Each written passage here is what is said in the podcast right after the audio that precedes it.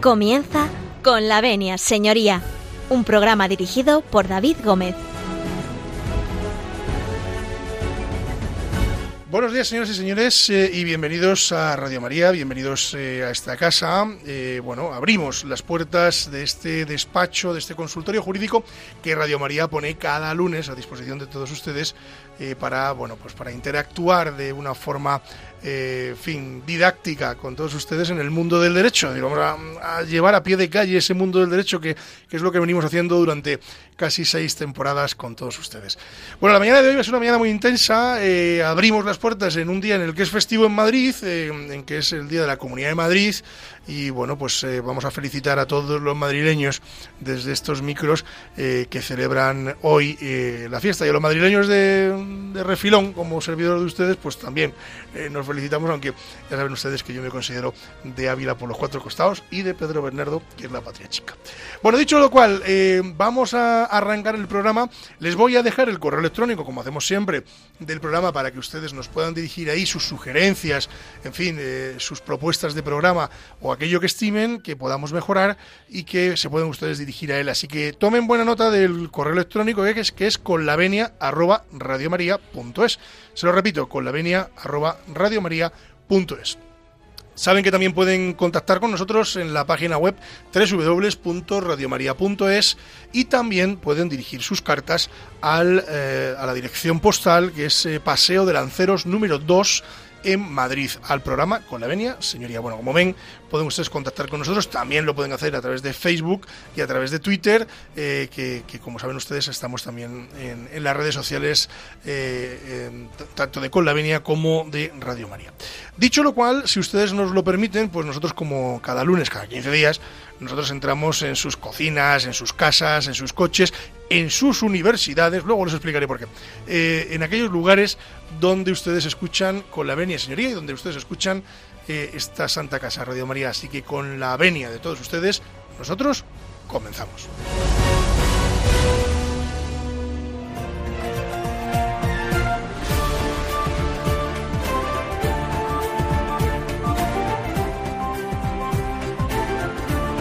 Tienen la palabra. Tienen la palabra, y en esta ocasión son dos. Tienen la palabra, eh, bueno, vamos a dar la bienvenida y saludar como cada lunes a, a nuestro jovencito en prácticas, don José María Palmero. Eh, buenos días. Buenos días. Arrancando ya. Arrancando. El mes mariano por excelencia. Así es. El mes de María, el mes de mayo. Y también arrancando para nuestros oyentes sevillanos la Feria de Abril. Feria de Abril. Oye, felicitamos a las madres, que ha sido hace poquito y el Día de la Madre. Por supuesto, déjame que termine. Perdón, perdón, perdón. perdón.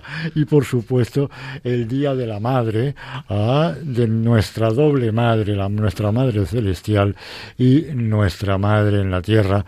A ninguna de las dos las tengo en la Tierra, lamentablemente, pero las sigo con el amor que ambas se merecen. Ole, pues felicitamos desde aquí a toda la madre de España. Así que un abrazo gigante. Que, que bueno, pues eh, que, que, que si las madres no existieran, habría que inventarlas, dice. Por supuesto. Bueno, y tenemos con nosotros, y ahora entenderán ustedes por qué abrimos las puertas eh, también de Radio María, de la universidad, eh, porque nos acompaña Santiago Carretero. Muy buenos días, don Santiago, y bienvenido. Buenos días, eh, José María, David. Encantado de estar aquí con vosotros para...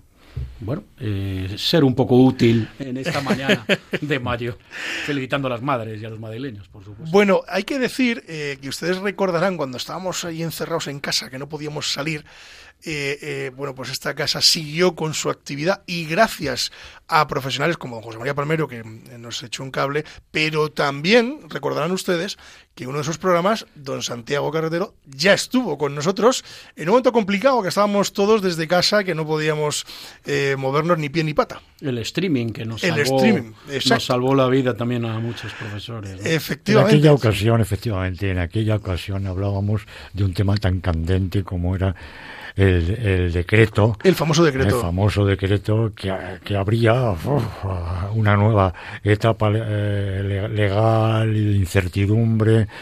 eh, y efectivamente tuvimos que hacerlo cada uno en su casa, confinados todos, pero gracias a la tecnología moderna pues pudimos establecer una rueda en la que efectivamente intervino eh, nuestro invitado de hoy especial, don Santiago Carretero Sánchez. Así que hoy nos sacamos la espina y estamos todos en el estudio.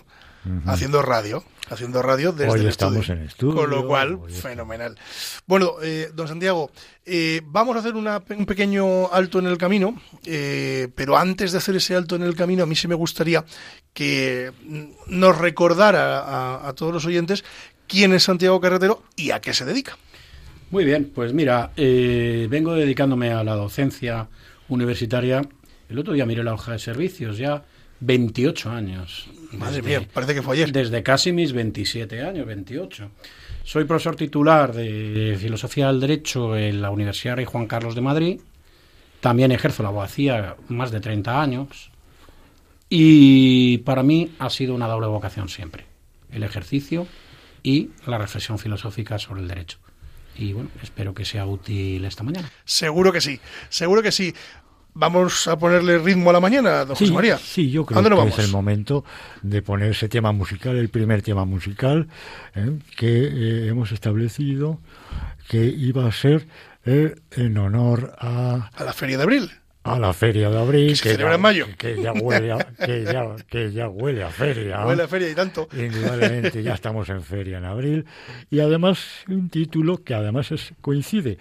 Ya huele a feria por Raya Real. Muy bien, pues vamos eh, a, a mover el esqueleto. Y saben ustedes que tienen permiso en casa para, para mover el esqueleto. Nosotros aquí en el estudio lo intentaremos.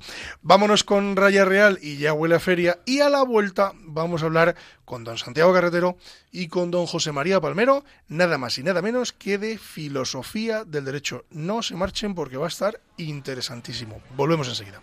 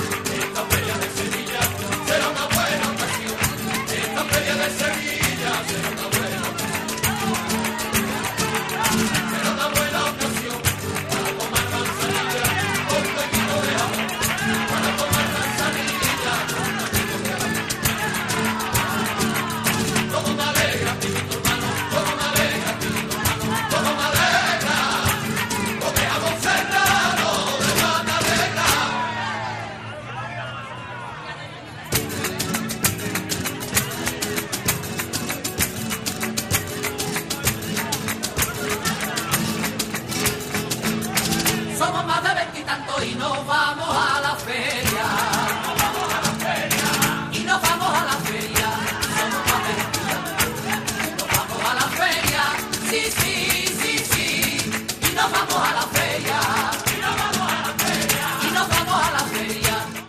Están escuchando Con la venia, señoría.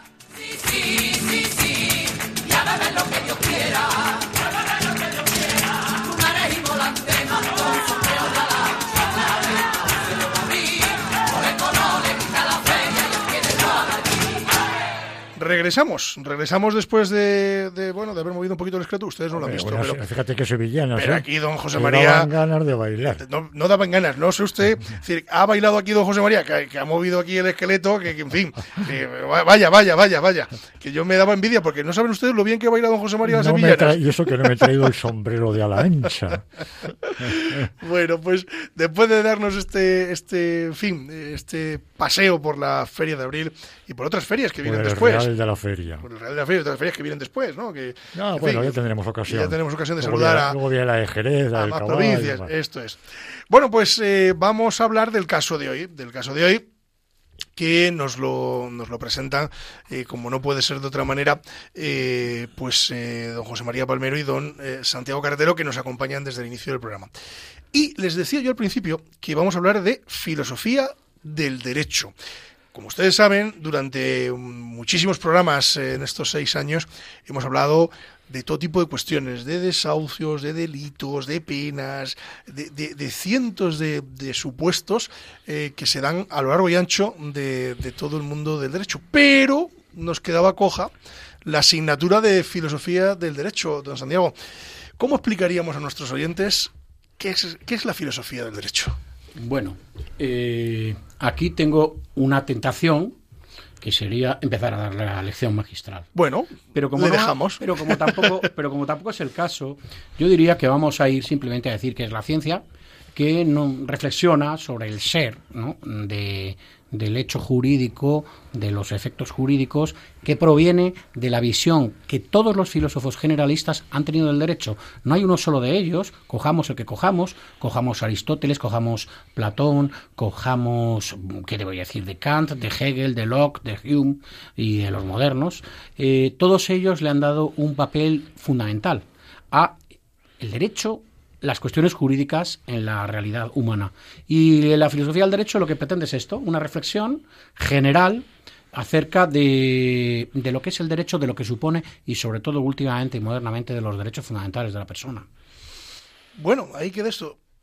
¿Cómo, cómo sí, le, le, sí. le asaetamos a preguntas, don José María? Si me permiten ustedes, sí, no, claro. don David, don Santiago, ustedes saben que estoy acostumbrado a hacer un preámbulo para entrar en materia, para entrar en harina, y entonces explicar en términos coloquiales a nuestros oyentes, primero, ¿qué es la filosofía? El nombre y luego el apellido. ¿Qué es la filosofía? Pues la filosofía es un vocablo no latín, que sabe usted que tanto me gusta a mí en esta casa. Y nos ponen aprietos cuando nos traen los latinajos, nos ponen aprietos, ¿sí? Pues hoy no, es, hoy no es latín clásico, señores. Hoy es griego. Pues peor me lo pone. Hoy es griego. Se compone filosofía de el verbo griego phileo y sofía. ¿Qué es phileo? Amor, querer. ¿Y qué es sofía? Conocimiento. Sabiduría, el conocer.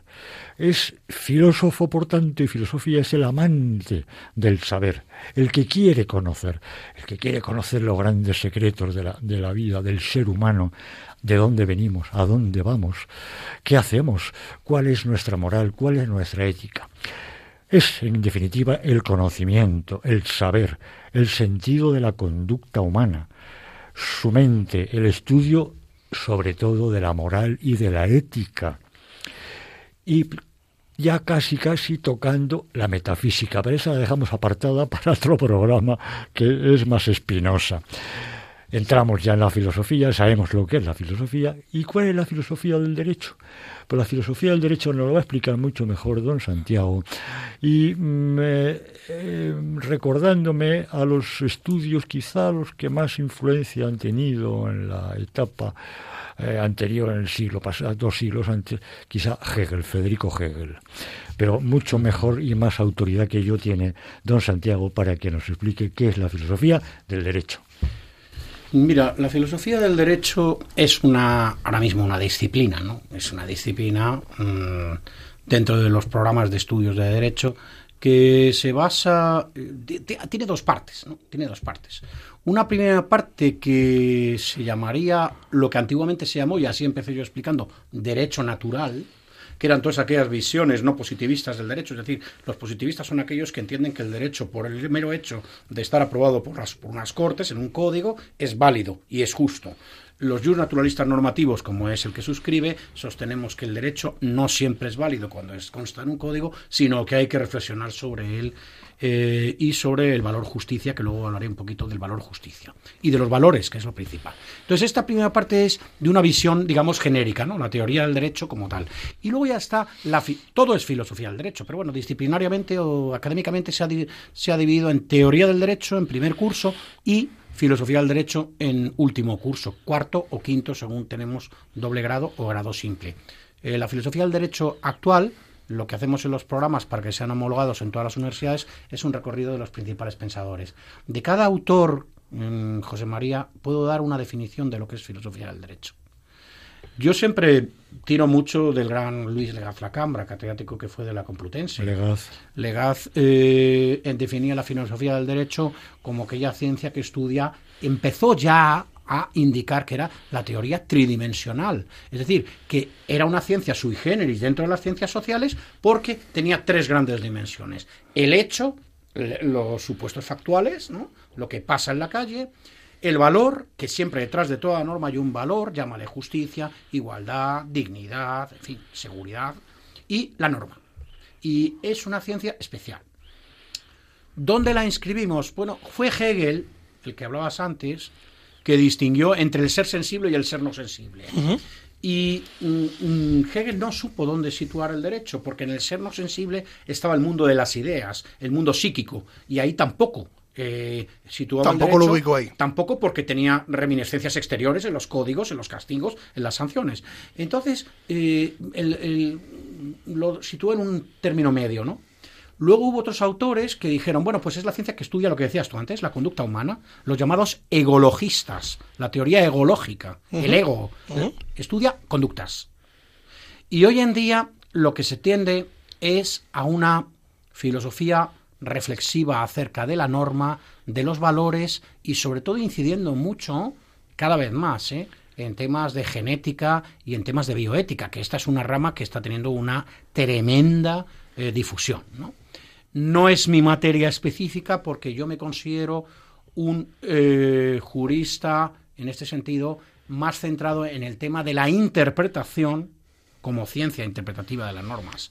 Y sobre todo en la interdisciplinariedad, porque una característica fundamental de la filosofía del derecho es su carácter interdisciplinar, es decir, se estudian las diversas ramas del derecho para poder, digamos, obtener una, lo que, lo que su nombre indica, una idea, un concepto general del derecho, ¿no?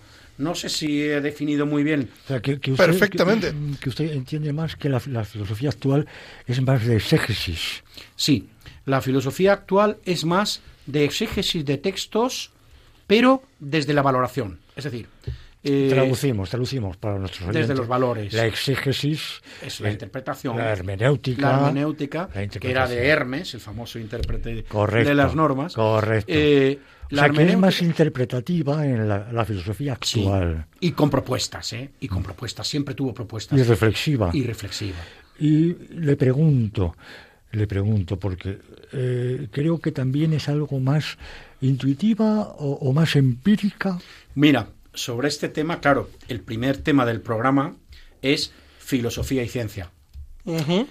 Eh, la historia de la filosofía del derecho, estimado David y José María, siempre ha sido una lucha porque sea una ciencia. ¿Qué ocurrió? Que durante muchos siglos, primero primó la visión teocéntrica, hasta la Edad Media. Dios era el centro de todo el ordenamiento jurídico. Estamos hablando de derecho, ¿eh? Sí, sí, los sí. creyentes, por supuesto, sigue siendo eh, el centro, para nosotros, los creyentes. Pero bueno, me refiero a en esta, sí, la, en a, esta a, visión. A la ciencia, digamos al derecho, al mundo del derecho. Santo Tomás llega y, eh, digamos, hace una adaptación de Aristóteles también a la reflexión teocéntrica. Y esto continúa así. Los voluntaristas, Kant y otros autores, intentan vislumbrar un poquito la voluntad como la otra fuente. Bueno, hasta el Renacimiento no es la razón. y después ya, por supuesto, la separación absoluta de la religión con la Ilustración.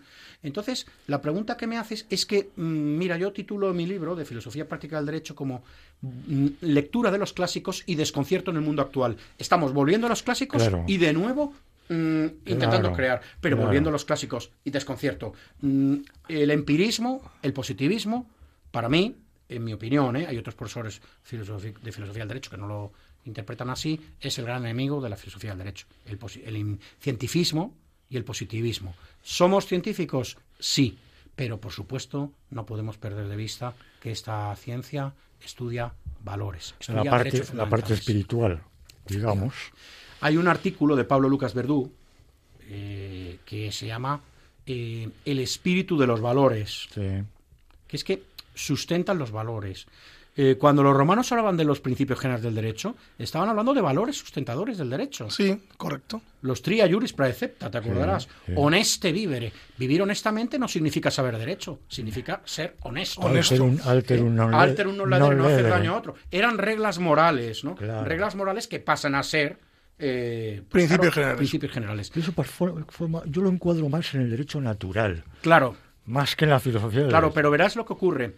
Cuando explicábamos derecho natural, que yo empecé en la Complutense y además fui alumno y profesor de derecho natural, eh, esa nomenclatura se eh, pasó a ser teoría del derecho porque, precisamente lo que acabas de tú de citar, había que dar mucha noticia del empirismo, de aquellos movimientos analíticos, los lingüistas, los neoempiristas, los neocantistas, adaptando a Kant, claro. todos los que el derecho para ellos no tenía que ser espiritual, sino solo ciencia. Llegando al culmen de todos, por supuesto, el famoso Kelsen, que es el fundador del normativismo y que dice el derecho solo norma. Y su pirámide jurídica. Y su pirámide jurídica, donde para él, como el derecho solo norma, eso dio lugar a que el Tercer Reich pudiera haber adoptado ese cauce procedimental para leyes que hoy en día nos aborrecen en cuanto a la defensa de los derechos fundamentales. Por tanto, tenemos en cuenta que esa pregunta que tú me haces eh, me llevaría a hablar de ella todo el año. Claro. Porque el cientifismo y el empirismo claro. han sido los enemigos del idealismo. Uh-huh. Hegel es el, el gran idealista alemán, claro. Fichte también, pero resulta que mmm, no tampoco le demos poca importancia a la contribución de Marx. Eh, yo siempre digo que para ser antimarxista hay que leerle. Claro, por supuesto. Lo digo siempre a mis... Sí, a porque mis... efectivamente si lo que no lees no lo comprendes. Exactamente. Lo digo siempre a mis alumnos.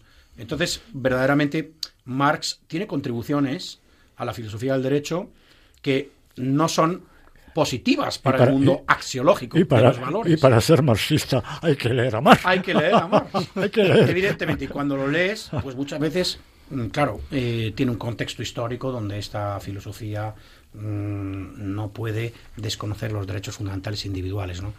Claro. Eh, hay un apartado, José María, que reúne todas las visiones, que es el de los derechos fundamentales, porque ahí hubo una, dible, una doble generación, derechos civiles y políticos, derechos económicos, sociales y culturales, pero eso ya está superado, porque los derechos son todos fundamentales. Uh-huh. Y entonces el estudio de los derechos implica el desarrollo y los valores de los derechos, pero también a su vez las propuestas científicas para que ese derecho sea efectivo. No te quiero decir nada en los dos grandes temas, casos difíciles, ¿no? Eutanasia y aborto. Y, en, y, y, y, y bajando y bajando a la tierra y, y al pan nuestro de cada día sí. y a la sociedad actual de, de, de este principio del siglo veintiuno, del año dos mil veintidós. ¿eh? Yo pregunto, ¿sigue siendo válida? Y adelanto, perdóneme la inmodestia, para mí sí. Yo creo que el derecho es el producto de la convicción jurídica del grupo social que ostenta el poder. Es decir, lo que hoy, y más el derecho penal, lo que hoy es delito, dentro de, uh, uh, dentro de dos años ya no lo es. Lo que antes era delito, sí, sí, sí. ahora ya no lo es. Mira, José María, tú conocerás, y tú también, David, por tus estudios de Derecho, eh, la famo- el famoso aforismo o eh, ubi societas ubi ius. Claro, uh-huh. correcto, decir, sí, Vamos sí. a ver, ya desde Atapuerca, incluso había un grupo familiar, ¿no? Un grupo familiar con, con estratificación. Yo voy mucho a Burgos, por esa zona, y, y, y lo, lo conozco. Eh, bueno, mira, el derecho es que refleja la cultura, las pautas de conducta. Eh, hay una frase que dice, que dice también un famoso eh, filósofo, que es Almoguera, que habla de derecho y moral, que es otro gran tema, ¿no? Eh, porque siempre hay otro gran tema que quería trataros, aunque fuera de pasada, legalidad y legitimidad, que es por, donde, por lo que dice José María. Porque hay actos que ahora mismo son antijurídicos y que hace diez años no lo eran. Sí, correcto. Estoy pensando, estoy pensando un ejemplo, estoy pensando, por ejemplo, en el adulterio y el amancebamiento. Exactamente. Exactamente. En el Código Penal de mil novecientos setenta y tres eran delitos. Hoy en día no es un delito. Desapareció como tal delito. Hoy en día no tenía son... los requisitos, tenía los requisitos, hombre, que duda cabe que con el movimiento feminista y la igualdad de sexo, etcétera, etcétera, ojalá no podían tener cabida en un código penal, ¿eh? Porque claro, los, usted recordará los requisitos del adulterio, era tener manceba dentro del hogar conyugal. Claro, que era algo impensable en cierta manera. Sí. Sobre todo dentro. Sin embargo, el, amance, eh, perdón, el, el adulterio, perdón, el, sí, amancebamiento, el amancebamiento era tener manceba, sí, sí, dentro, sí, del hogar conyugal. Sí, sí, sí. Era el único requisito. Es decir, sí, si la tenía fuera, no existía el delito.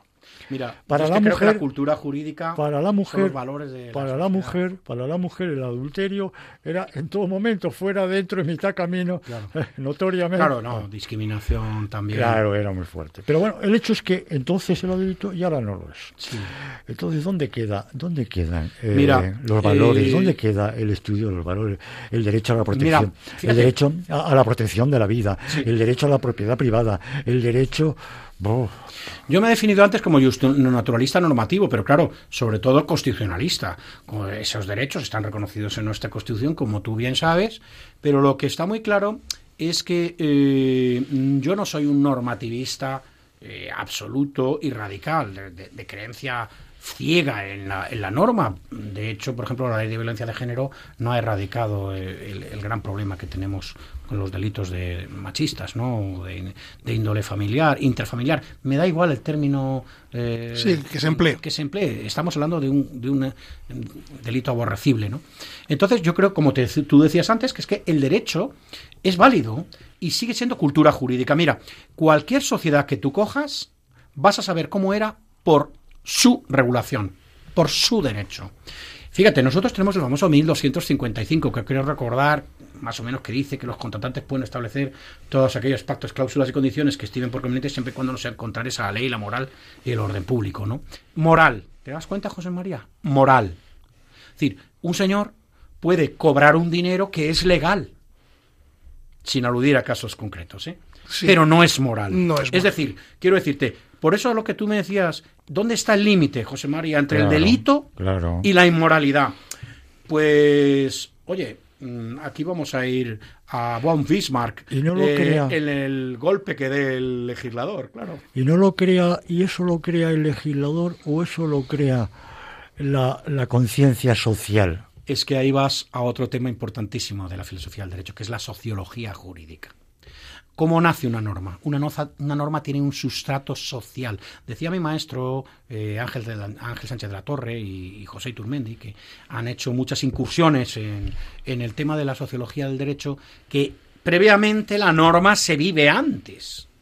Es decir, hay una norma que se vive antes de lo que está regulada. Pongamos, por ejemplo, el caso de, de te acordarás de, de las pensiones de viudedad, que no estaban reguladas en las uniones de hecho, ya lo estaba resolviendo la sociedad civil por otro cauce. Ahora bien, los valores sociales, ¿quién los mide? Este, este es un problema, ¿no?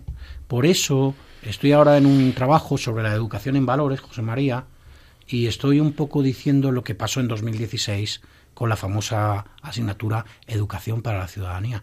Los valores son de todos, no permiten adoctrinamiento, y por tanto un valor como es la vida o como es la dignidad o como es la igualdad, no puede ser derogado nunca por ley alguna. Luego, por tanto, tú, cuando dices esta ley no es justa, en el fondo eres un naturalista.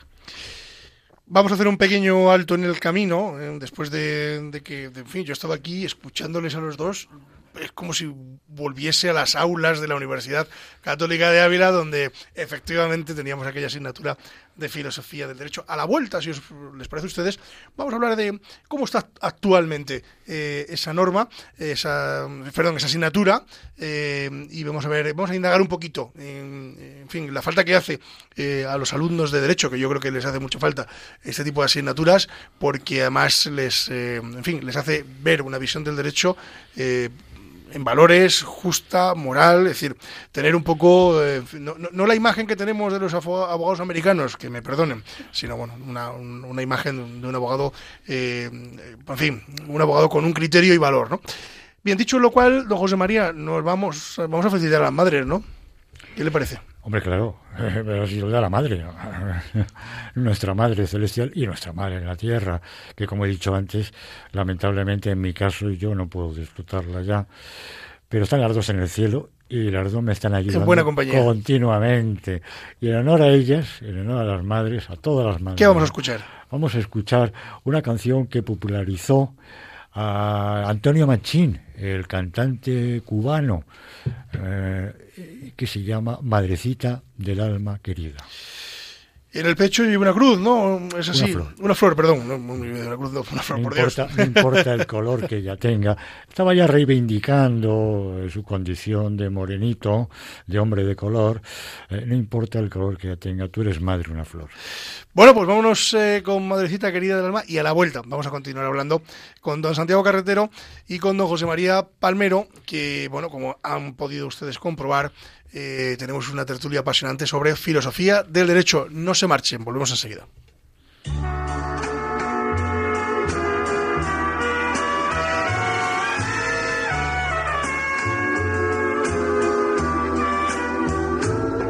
Madrecita del alma querida, en mi pecho yo llevo una flor. No te importa el color que ella tenga, porque al fin tú eres madre una flor. Tu cariño es mi bien, madrecita.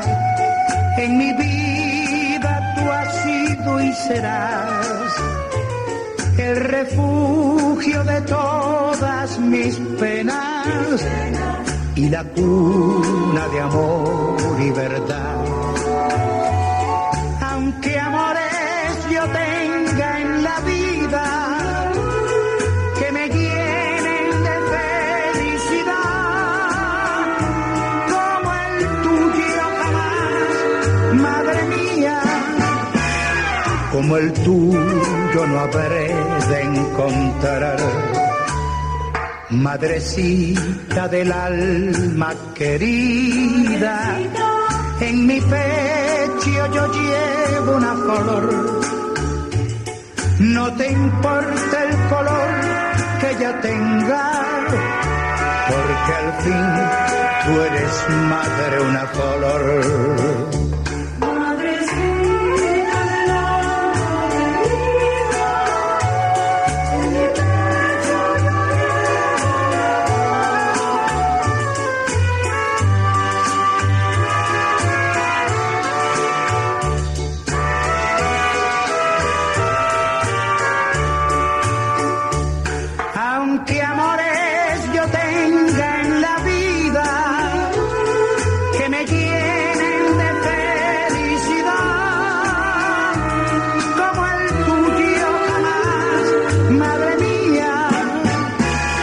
Como el tuyo no habré de encontrar. Madrecita del alma querida, en mi pecho yo llevo una flor. No te importa el color que ella tenga, porque al fin tú eres madre. Están escuchando Con la venia, señoría. Una flor.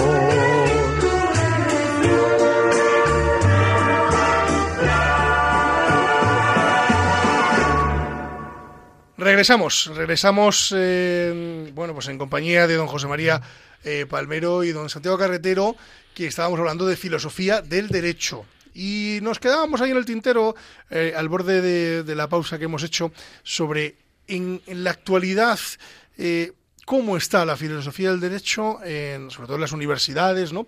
Eh, y ya aprovechando que tenemos aquí a, a, al, al profesor don Santiago Carretero, pues vamos a preguntarle, ¿cómo está en este momento la asignatura y hacia dónde vamos? Es decir, porque yo creo que es una asignatura muy importante para los futuros abogados y los futuros jueces, eh, fiscales, en fin, todo aquel operador jurídico que se quiera dedicar en algún momento a defender los, eh, los, los intereses de, de sus clientes o a impartir justicia.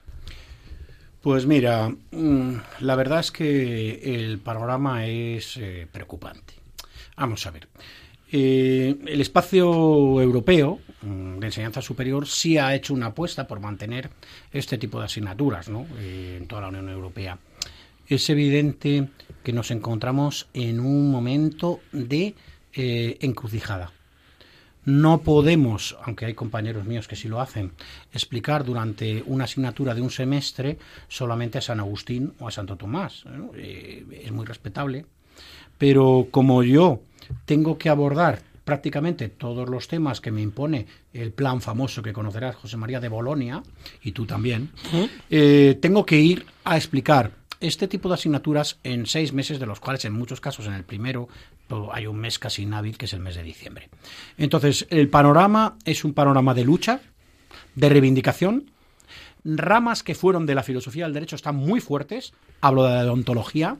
Deontología es una rama que se explicaba en filosofía del derecho y que hoy en día tiene una fuerza bárbara, ¿eh? Es deontología, es eh, asignatura ya autónoma, se escindió de la filosofía del derecho. Fue la filosofía del derecho la que primeramente eh, explicó, ¿no?, lo que era la deontología, esa ciencia del saber honesto, ¿no?, de, de, de on, ¿no?, de, de, de, de los profesionales, ¿no?, deontología jurídica muy importante. Entonces, eh, la situación es de mantenimiento, de expansión en temas de derechos fundamentales, creo que imprescindible, pero bueno, lo que está muy claro es que la apuesta de su mantenimiento es importante, porque el ejercicio de la profesión sin una visión ética de la misma, yo no lo concibo, yo desde luego no lo concibo, no lo he concebido nunca, vamos. Sigue siendo necesaria en la, en la sociedad actual, Tecno- altamente tecnológica, de, de smartphones, de tabletas, eh, de televisiones digitales, sigue siendo necesaria para la formación sí, sí, de un sí, ser sí. humano.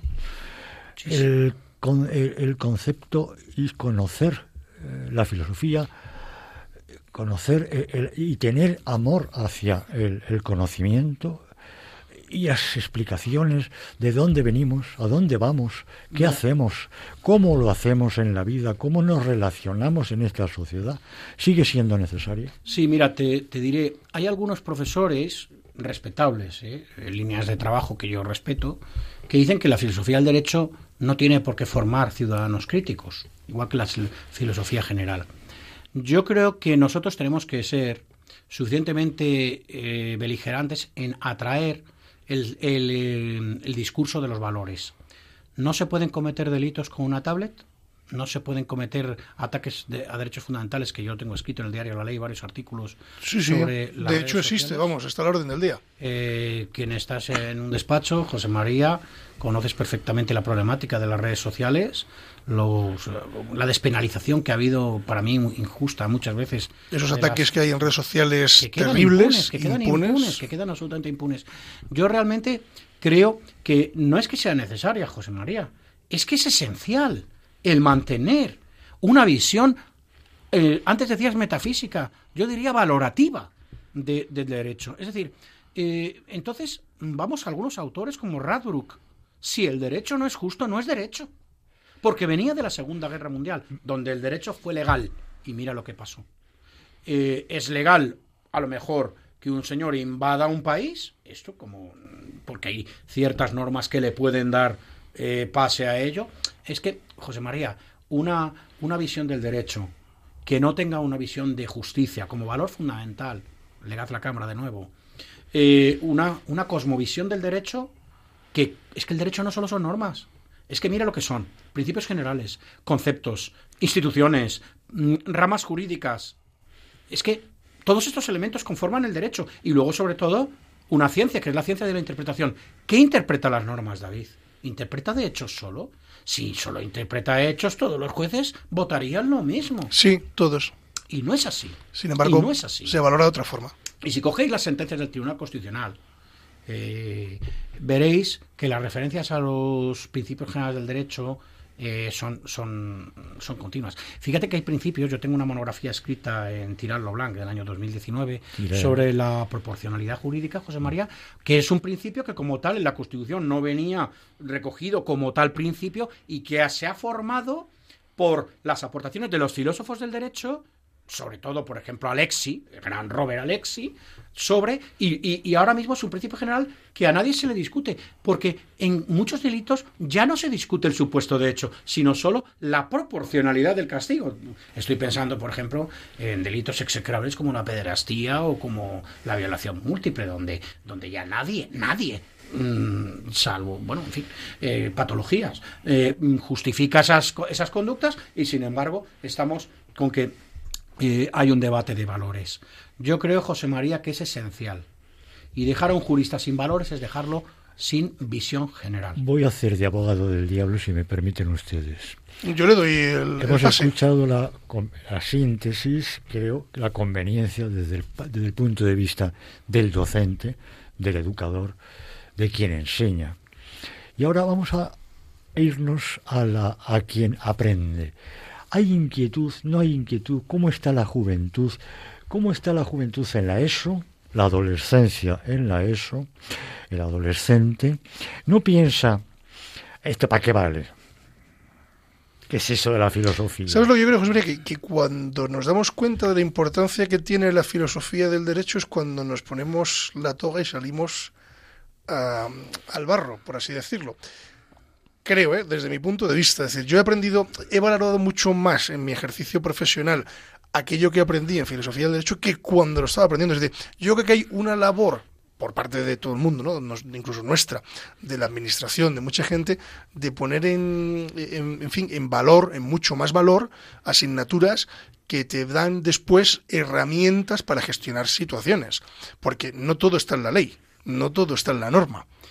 Yo contestándote, José María, que estoy muy de acuerdo con lo que has dicho tú, eh, te diré que mmm, cuando les das pie, les das debate, haces prácticas, eh, les gusta las alegaciones, les gusta la interpretación de la norma, les gusta el luchar lo justo, les gusta, les atrae, les encanta.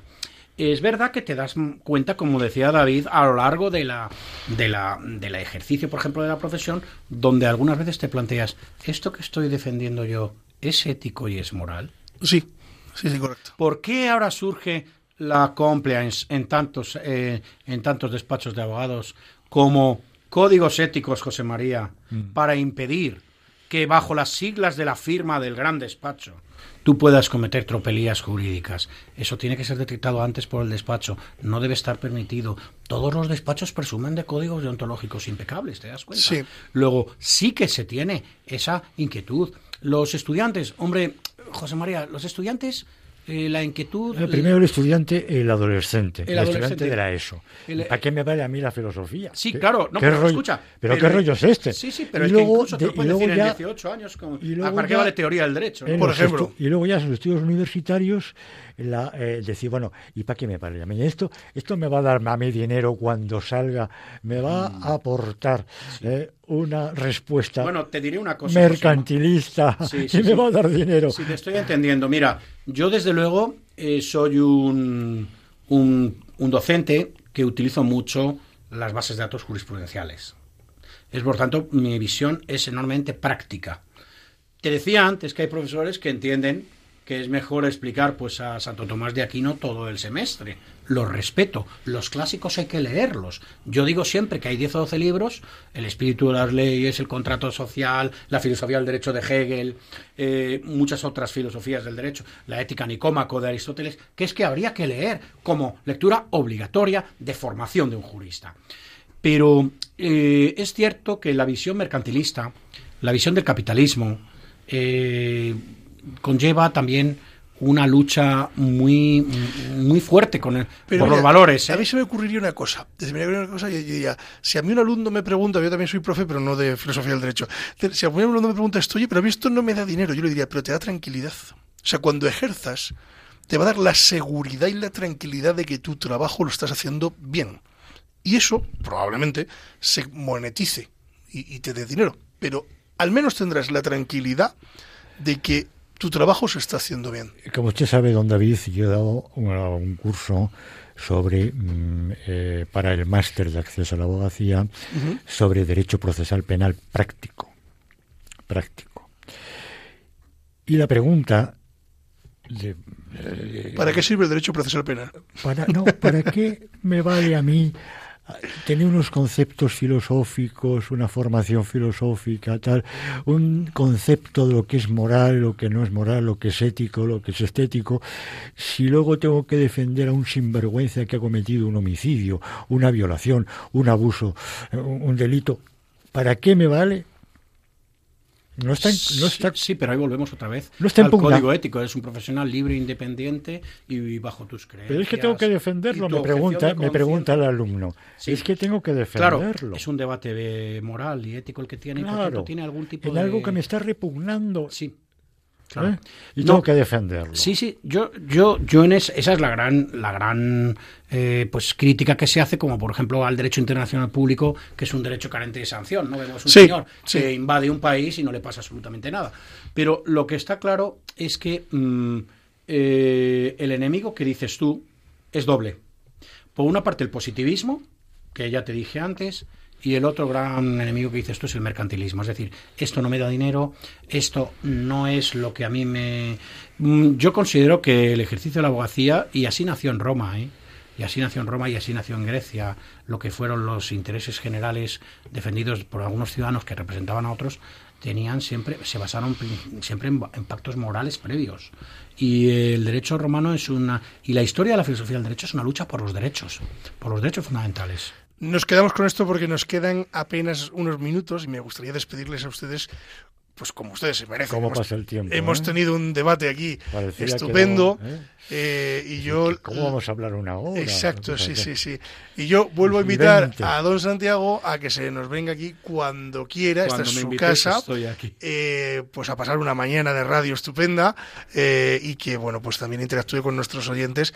Eh, bueno, pues en fin, en todos estos debates que, que generan el derecho, que se salen un poco del, habitual, del, del tono habitual nuestro del programa, pero que creo que son fundamentales también.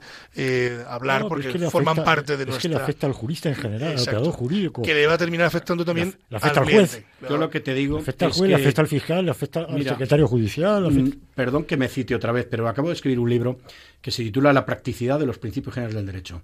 Es que la filosofía del derecho es que encima es práctica, porque encima tiene argumentación, tiene lógica y tiene razones de motivación jurídica que te permiten ganar el caso. Claro, ¿no? Claro. Bueno, nos quedamos ahí, don Santiago Carretero. Profesor, gracias eh, por estar con nosotros. Gracias a vosotros. Pues un día más, porque eh, ya usted ya es repetidor. No es que haya repetido, eh, que aquí nuestro profesor no repite, sino que repite en esta santa casa. Le esperamos el próximo día. Don José María, eh, gracias, nos tenemos que marchar. Claro. Eh, eh, ¿Aprobará usted filosofía del derecho? Luego se lo cuento a ustedes. Bueno, luego hablamos. Luego hablamos, luego le pasaremos fuera, el examen. Y a todos ustedes nos marchamos. Eh, darles las gracias por estar un lunes más aquí. Felicidades a todas las madres, un beso gigante a todas ellas. Felicidades a los madrileños eh, también, que hoy celebran eh, su de fiesta mayo, de la comunidad. El levantamiento de las, del pueblo contra las tropas francesas. Vamos de paso también a felicitar a los sevillanos que están con su feria eh, y a todos ustedes desearles que pasen un feliz lunes, que nos vemos dentro de quince días, que, que están ustedes, eh, bueno, se quedan ustedes en compañía de Con la Venia Señoría, se quedan ustedes en compañía de esta casa, que no se marchen porque a continuación viene Revista Diocesana y después los informativos, y que les digo que como tenían a mano ese bolígrafo y ese papel donde ustedes pueden apuntar... Eh, algo que les voy a decir, pues tomen nota del correo electrónico del programa, que es conlavenia arroba radiomaria punto es. Se lo repito, conlavenia arroba radiomaria punto es. Aquí nos pueden mandar sugerencias y nos pueden mandar ustedes lo que estimen conveniente para el desarrollo de nuestro programa. Desearles, como les digo, un feliz lunes, nos marchamos eh, y decirles, como siempre les digo, que la justicia, si es justa, es doblemente justicia. Muy buenos días.